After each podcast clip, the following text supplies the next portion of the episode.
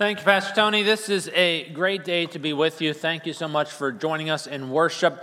As Pastor Tony was saying, we just finished a sermon series that we entitled I Didn't Learn That in Sunday School. In that sermon series, we looked at some scripture texts and stories that don't get a lot of play in church. Uh, but some people might have interpreted that as a bit of a critique of our Sunday school experience. So the, the pastors and the worship design team thought it would be really great to have a series where we go and talk about what we did learn in Sunday school, what our churches did right growing up, how we were shaped by these foundational ideas that have really lived through our entire life. Last week, Pastor John kicked us off with the sermon, uh, Jesus Loves Me. I think there's no more profound idea in life than Jesus loves me. It does sound simple. Uh, most of us learned that from a little song, Jesus loves me, this I know. Um, but that truth, that the God in heaven entered into this world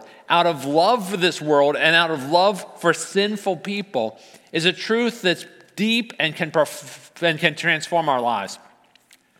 Uh, Karl Barth is one of the most famous theologians of the 20th century. He was Swiss dialectical theologian. He was part of, of trying to help people understand how the gospel was relevant to 20th century life. He wrote this 14 volume uh, Church Dogmatics, which is one of the most profound, important theological works of the 20th century. But, anyways, late in his life in the 1960s, he was lecturing at uh, University of Chicago, and he was asked by a student to sum up his theological inquiry over like a 40 year career, the most profound theologian of the 20th century. And he said it was this truth that he learned on his mother's knee Jesus loves me, this I know, for the Bible tells me so. That idea is just foundational. That's what Pastor John spoke about last week. If you weren't here last week, if you didn't watch that sermon and uh, worship with us, um, check it out online. It's a, it's a great message. This week, we are going in a little bit different direction. We're thinking about the fact that when we belong to Jesus, we belong to a big family, that when you belong to Christ, you're, you're part of something bigger than yourself. And that's the truth that I learned in my childhood. Um, anybody ever felt excluded from anything in life? Excluded from a club, excluded from a friend group in school, excluded from uh, a team that you wanted to be on? There's a picture. This picture kind of sums up some of my elementary life experience. I don't know if it, it, expresses yours. Sometimes I was felt like I was on the in, but there were times when I felt like I was on the out. Um, I was a kid that growing up was not a very great student. Uh, as, a, as a child, I had a speech impediment and I had dyslexia. And so school especially early on in school, was a bit of a struggle for me. And other times when I felt like, I don't know if I belong here. I don't know if I'm really included. Later on, as we approached like middle school years, um, I was a very small child. For some reason, I don't know what this is, it felt like everybody went through puberty like two years before me. And I was always, Schlecties tend to be small, and I was small among Schlecties. In fact, from about kindergarten until about ninth grade, I was generally always the smallest kid in my class. It wasn't until 10th grade, in my 10th grade year, the spring of my 10th grade year, I was a coxswain on our crew team. And I finished, I know because I had to weigh in at every regatta we had, uh, I finished my 10th grade my sophomore year of high school at 103 pounds. So I was a little guy. When all my friends started getting into basketball and soccer and everything, I again I kind of felt like I don't know if I I don't know if this is really for me. At times I felt excluded. The one place I really did feel like I belonged in life was in church. From my earliest days, I felt like I could belong in church. And uh, I want to share a little bit about that um, as we get into this. Well, church is a place where you can belong. Three things I want you to see from Ephesians chapter 2, verses uh, uh, 11 through 22. Let me go through the first one. First of all, when we belong to Christ, we belong to the church, and we move from being excluded to being included. You can write that in your sermon notes if you have them. From being excluded to include. If you need sermon notes on your online, there's a little tab to follow them. If you need them here, they're in the back. We move from being excluded to included. Let me read it for you from uh, Ephesians 2 11 through 13. Therefore, remember that you that remember that formerly you, the Gentiles in the flesh, who are called uncircumcised by the so-called circumcision, which is performed in the flesh by human hands. Remember that you were at that time separated from Christ, excluded from the commonwealth of Israel, and strangers to the covenant of promise, having no hope and without God in the world. But now, in Christ Jesus, you who formerly were far off have been brought near by the blood of Christ. When you belong to Christ, you belong to one another. When you belong to Christ, you belong to the church. When you belong to Christ, you belong to a worldwide fellowship, a, a body of Christ. That, like I say, that was a message that I learned in church. I learned it, uh, no doubt, through the teaching of my Sunday school teachers. Like, I don't remember any of those teachings in particular, but I, I'm sure they taught me that we're a, a body of Christ, and some of us are ears or eyes, or some of us are hands or feet, but we all belong to one another. I'm sure I got that lesson. I'm sure I got the lesson how when we're in Jesus, we're part of a family and we're adopted in as children of God. But where I really learned I belonged at church were in the informal relationships of Sunday school, of children's choir, of youth group. I remember as a kid, I grew up in Arlington, and my family was a member of two different churches. From the time I was born until about fourth grade, we were members of uh, Central United Methodist Church. It's, it's on Fairfax Drive. Right now, it's directly across the street from the Ballston Metro station. Um, but when I was young, I was baptized in 1971. When I was born there, uh, the, the metro wasn't there yet. And in fact, if you lived back then, when you drove up to Central United Methodist, its steeple was the tallest thing around. I don't even think we called it Ballston back there. The mall was called Parkington, if, if you remember those days. But um, nowadays, that, that church building is being torn down and a, and a high rise apartment building is being put up, and there's going to be a church inside of that. Anyways, that's enough of Arlington history. At that church, I remember this feeling like I belonged. There was a, a kids' choir that Mrs. Wilson used to lead. And Mrs. Wilson was so deliberate in trying to recruit me into the kids' choir. If you heard me sing, you would wonder why she would want to do that because I was not much of a singer. In fact, they created a new position in the kids' choir called treasurer. And at six years of age, I was asked if I would be the treasurer of the kids' choir. I'm not sure what the treasurer did, but but she wanted me to know I belonged. And when I missed a week, she told me, All the kids missed you. Where were you? She, she taught me that I belonged there. Later on, when I grew up, I, we, in about fourth grade, we moved to Walker Chapel United Methodist Church because my family moved up near Chain Bridge, and that's on the corner of Glebe and Old Glebe. And the youth leaders used to feed me uh, pizza on Sunday nights. Well, my family, we would sit on the third pew from the front, on the left side, on the aisle, center aisle part of that pew. And directly in front of us, but over to the further to the left toward the outside, the Cunningham sat.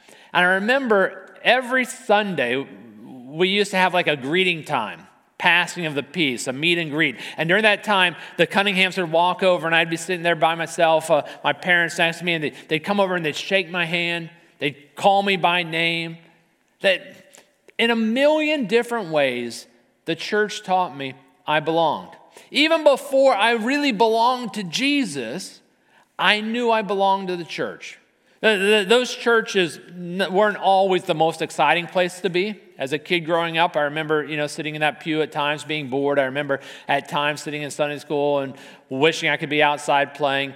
They, they weren't always the most spiritual place, though there were times of deep spiritual experience there.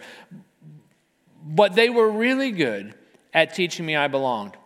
And there are times in my life when I wondered if I belonged anywhere. I knew I belonged at church. Times in my life when I wondered if I could talk to anywhere. I knew I could talk to the pastor. I, in fact, from about seventh grade to I left for college, I used to mow the pastor's yard. I lived near the parsonage, and he asked me when I was about 12 years old if I'd mow his grass, and I, every week I mowed his grass from then on. And uh, I mean, I, he didn't know me well, he didn't know everything I was going through in life, but I always knew that he was on my side, that, that, that I could talk to him, that, that he was for me. Church should be like that. A church should be a place where you know you belong. And, and that's what Paul's getting at in Ephesians 2. Let, let me set it up for you. In Ephesians 2, 1 through 10, Paul's laying out the gospel. He talks about how we were dead in sin, but because of what Christ did, now we've been uh, made alive, that we're new creatures in Christ. And in verses 8 through 10, let me read it for you. This is directly before the passage we just read. It says, For by grace you've been saved through faith, and that not of yourself, you didn't do that, but it's a gift of God not as a result of works, so that no one may boast, for we are his workmanship, created in Christ Jesus for good works, which God prepared beforehand, so that we might walk in them. Paul's making this case in the first half of Ephesians 2 that we were dead in sin, now we've been made alive in Christ, that we're saved by grace through faith that this isn't something we do. We don't save ourselves. We don't bring ourselves in this relationship with God. We don't make ourselves holy. We don't make ourselves worthy of God. But God reaches down and by His grace, His unmerited favor, His love for us that we could never deserve, He reaches down and He calls us into His family. By faith in His grace, we come into this new relationship with God through Jesus Christ. But Paul is making the point from, chat, from verse 11 on that when we come in this new relationship with God through Jesus Christ, through faith in his grace, we also come into a new covenant with God's people. You, you see it there? You, you see it on the text there? It says, You who were called uncircumcision by the so called circumcision. You know what it feels like to be called names, right? And, and, and those names reveal something. We were outsiders, we were excluded. He, says it directly, verse 12 separated from Christ, excluded from the commonwealth of Israel, strangers to the covenant of promise. We were on the outside. We weren't part of the commonwealth of Israel, most of us. We weren't the circumcision. We weren't the covenant people of God. We were excluded from God's grace and the promise of God's covenant. Most of us, we were on the outside. But Paul's making a point that what Jesus did in his grace, reaching down and adopting us into his family, he, he didn't just make a relationship between us and God, he made a relationship between us and God's people. And now we belong. It says in verse 13, that you who formerly were far off have been brought near by the blood of Christ. If you belong to Jesus, you belong. You don't just belong to God, that's true, that's first, that's foundational, but you belong to the church. You belong to a community. You belong to a covenant people. You have a place where you belong. That's the first thing I want you to see. That we move from being excluded to included. You know what it feels like to be excluded? All, all of us know what it feels like to, to feel like those kids don't really like me. I didn't get invited to the birthday party. The, the, the, the group over there calls me names. They don't want me on that team. I didn't make the cut. Paul says, not, not because of what we did, because of what Christ did. He made us part of his family and we went from being excluded to included. The second thing I want you to see about this fact that when we're part of Christ, we're part of God's family, we're part of the church, we're part of what Christ is doing in the world, is that we move from being enemies to being at peace. From being enemies to being at peace. Look at verse 14 through 18. It says, For he himself is our peace. I'll say that again. For he himself is our peace, who made both groups into one and broke down the barrier of the dividing wall. By abolishing in his flesh the enmity which is in which is the law of commandments contained in ordinances so that in himself he might make the two into one new man thus establishing peace and might reconcile them both in one body to God through the cross, by it having put to death the enmity. He quotes Isaiah 57 when he says, And he came and preached peace to you who were far away, and peace to those who were near. For through him, Jesus, we both have our access in one spirit to the Father. We go from enemies to being peace. We go from being two different groups into one, Paul says, one man. He means one body, one community. There's a wall that's been broken down, Paul says, a dividing wall that kept us out and others in, and others out, and us in. There's a wall that divided us. And Paul says it's been broken down in what Christ did. And there's peace. Anybody feel like the world could use a little more peace nowadays? You're following what's going on in Ukraine, and every day it just seems like, oh my goodness, is today going to be the day? And you just think, I wish there could just be peace. For some of us, it's, it's closer to home. You know, we follow the political issues in our nation or in our own community or even our own schools, and you think, oh, why can't we all just get along, do what we need to do? You know, why can't we just, why can't there be peace? And for some of us, it's very personal, even in our own homes, our own families. Why can't we just get along? You know, I've got 25 couples in a marriage class, and, and uh, so often it's just so hard to even get along with the people that we committed ourselves to, you know, to love and to cherish. And you think, why is it so hard? Why, why, why is there this enmity? Why is it Democrats and Republicans and there's just always fighting and now there's vaxxers and anti-vaxxers and there's just all this fighting people from different communities or different racial groups and there's just all this tension. Why, why so much enmity? And it feels like in the world today, it's more than ever. Whether it's social media or the media or the political parties or the global uh, order, it just feels like it's more than ever. Well, the scripture, Ephesians 2:14 says, "He himself is our peace." That Jesus is our peace. That peace isn't something that we create on our own.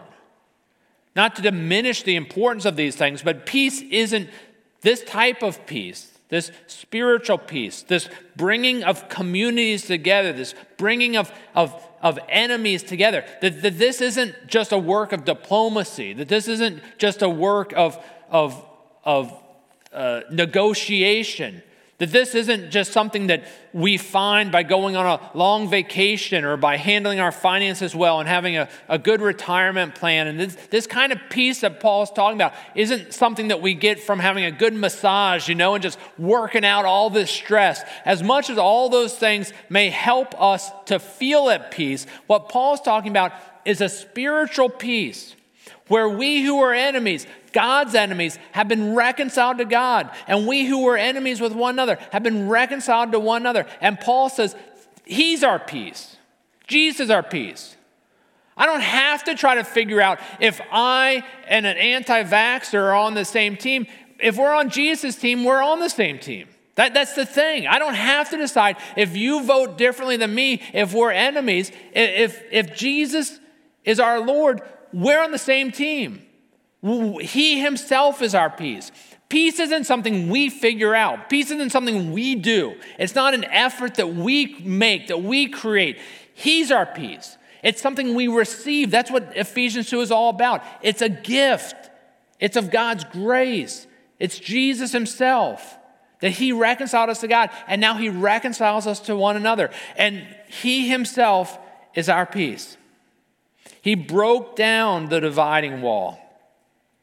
He took the two groups and made them one, that he might reconcile them both to one body on the cross. Now, Paul is not talking about the racial injustice and strife that we deal with in the 21st century in the United States. He's not, he's not talking about the vaxxers and the anti vaxxers, the maskers and the anti maskers. He's not talking about the Democrats and Republicans in the Senate. He's not talking about Russia and Ukraine. It, Paul's speaking specifically about the first century Jewish people and the first century Gentiles. And even more particularly, he's talking about first century Jews and Gentiles in the church.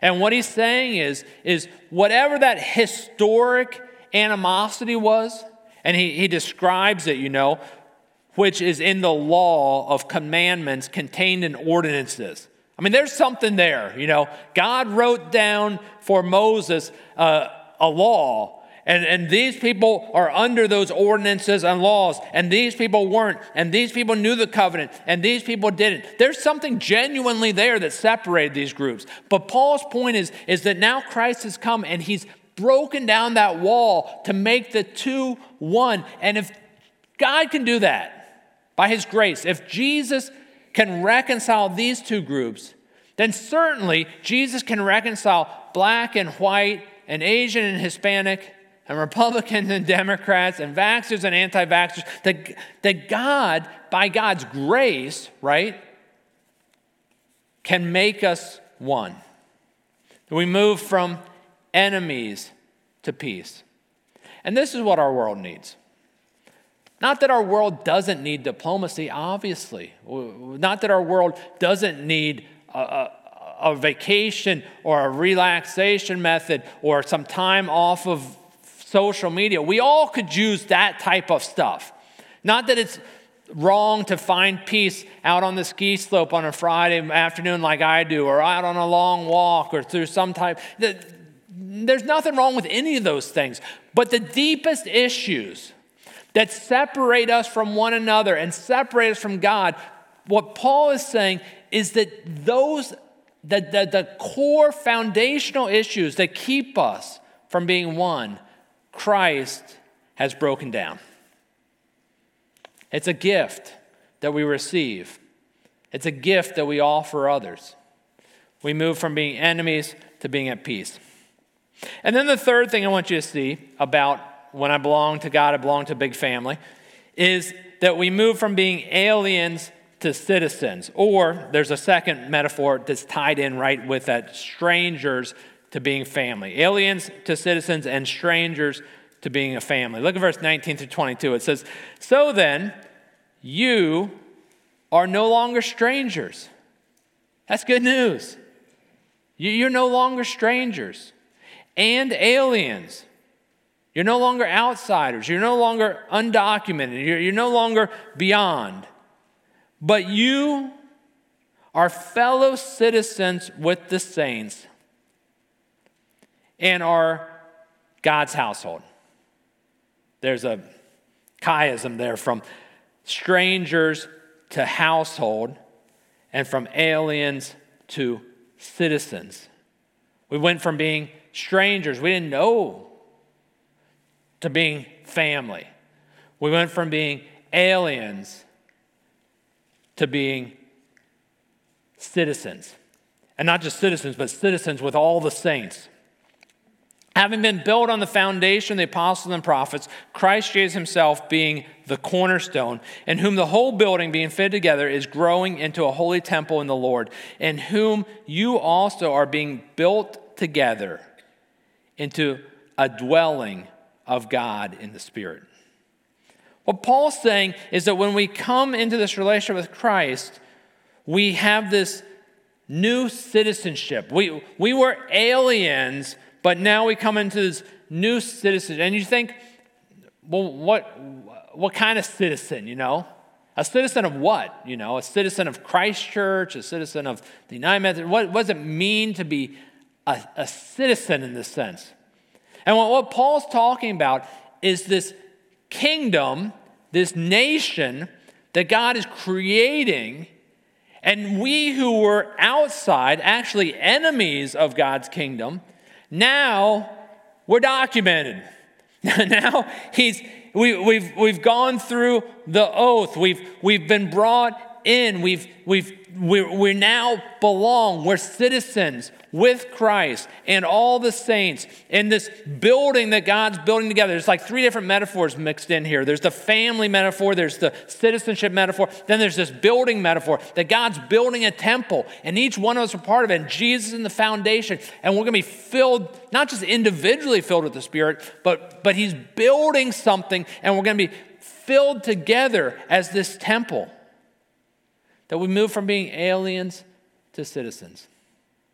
When we talk about being excluded, some of you all can relate really well to this. You, you know what it feels like to be an alien, to, to be in a new country or in a new people, and to feel like, I don't know if I really belong here. Or to feel like other people are looking at you and thinking, I don't know if they belong here. And it's, it's personal. Like you can understand, you can relate to what it feels like to feel like maybe I'm maybe I don't belong here. Maybe I'm an outsider. That, that's true when it comes to citizenship, to nationality, but that experience is also true in other areas of life, and it's true in church for some of us. There are folks who feel that way, like aliens, like strangers when they come onto our campus or when they walk through our doors or when they go into a church. Maybe you've felt that way. You've gone to a church and you walk in and you feel like, I don't know if I belong here. I, I, don't, I don't know if I don't know if I'm wanted here. And, and maybe it's something that we do, like we go in and we don't know. Like I, I go to a, a, church, I don't know the liturgy. I feel a little awkward because I don't, I don't know where to pick up a bulletin or I don't know what seat I'm supposed to sit in. My last year of seminary, this was, you know, 25 years ago. My last year of seminary, I visited a different church every week to number one, learn what it felt like to be a, a visitor, and number two, to learn how other churches try to help people. Um, feel included. But before that, I did something that was, I, was really educational for me. When I was in seminary, I took Hebrew, and uh, I, I, took, I went to seminary in Kentucky, and there's probably no worse place to learn how to speak Hebrew than from a Gentile in Kentucky. And so I thought, I got I got to get a little bit better than this. So I called up the local synagogue near my house and I said, "Hey, would you mind if I just came on Friday nights to your Shabbat service I'm just gonna be a spectator, but you know, I'd really like to just hear people speak Hebrew, quite frankly. And they were very kind. And for a whole semester, I, I, went to the Shabbat services on Friday night. But it was a, it was great in this sense too that I could learn what it felt like. I don't know the traditions. I don't belong here. I don't know anybody here. What's it feel like to walk in? And the people, you know, were just so gracious. I mean, unbelievably gracious and welcoming there. And it was pretty obvious I was. Um, I, it was a stretch to feel like I was in that community, but they treated me like I was. You know, there are people when they come into a church, and you've maybe have had that experience, who feel like strangers. They, they feel like, I don't know if I'm, if I'm even wanted here, if I even belong here. My, one of the things I love about Christ Church is I think this church goes so far in trying to help people feel like they belong here. I think we, we try to, we think through how we can extend the hospitality of Jesus. Because one of the, one of the really neat things of my growing up in church is that I belonged to the community before I ever even really belonged to Jesus. I mean, I was baptized, but I, before I decided I was going to be a follower of Jesus, I already knew I belonged to the community. When I was going through high school and I was struggling with and I was rebelling against whether I wanted to belong to Jesus, I still knew I belonged to the church. I still knew I could talk to the pastor when I had a question or a problem. I still knew that the youth group wanted me there on Sunday night.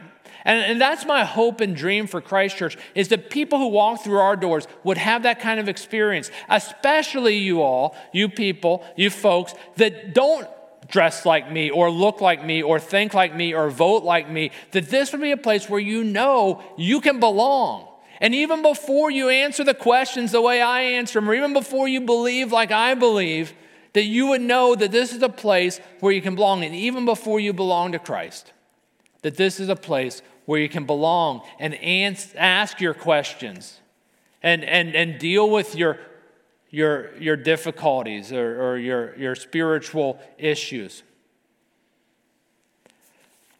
I want this to be a place where our kids know that they're wanted, that they're loved, that they're needed.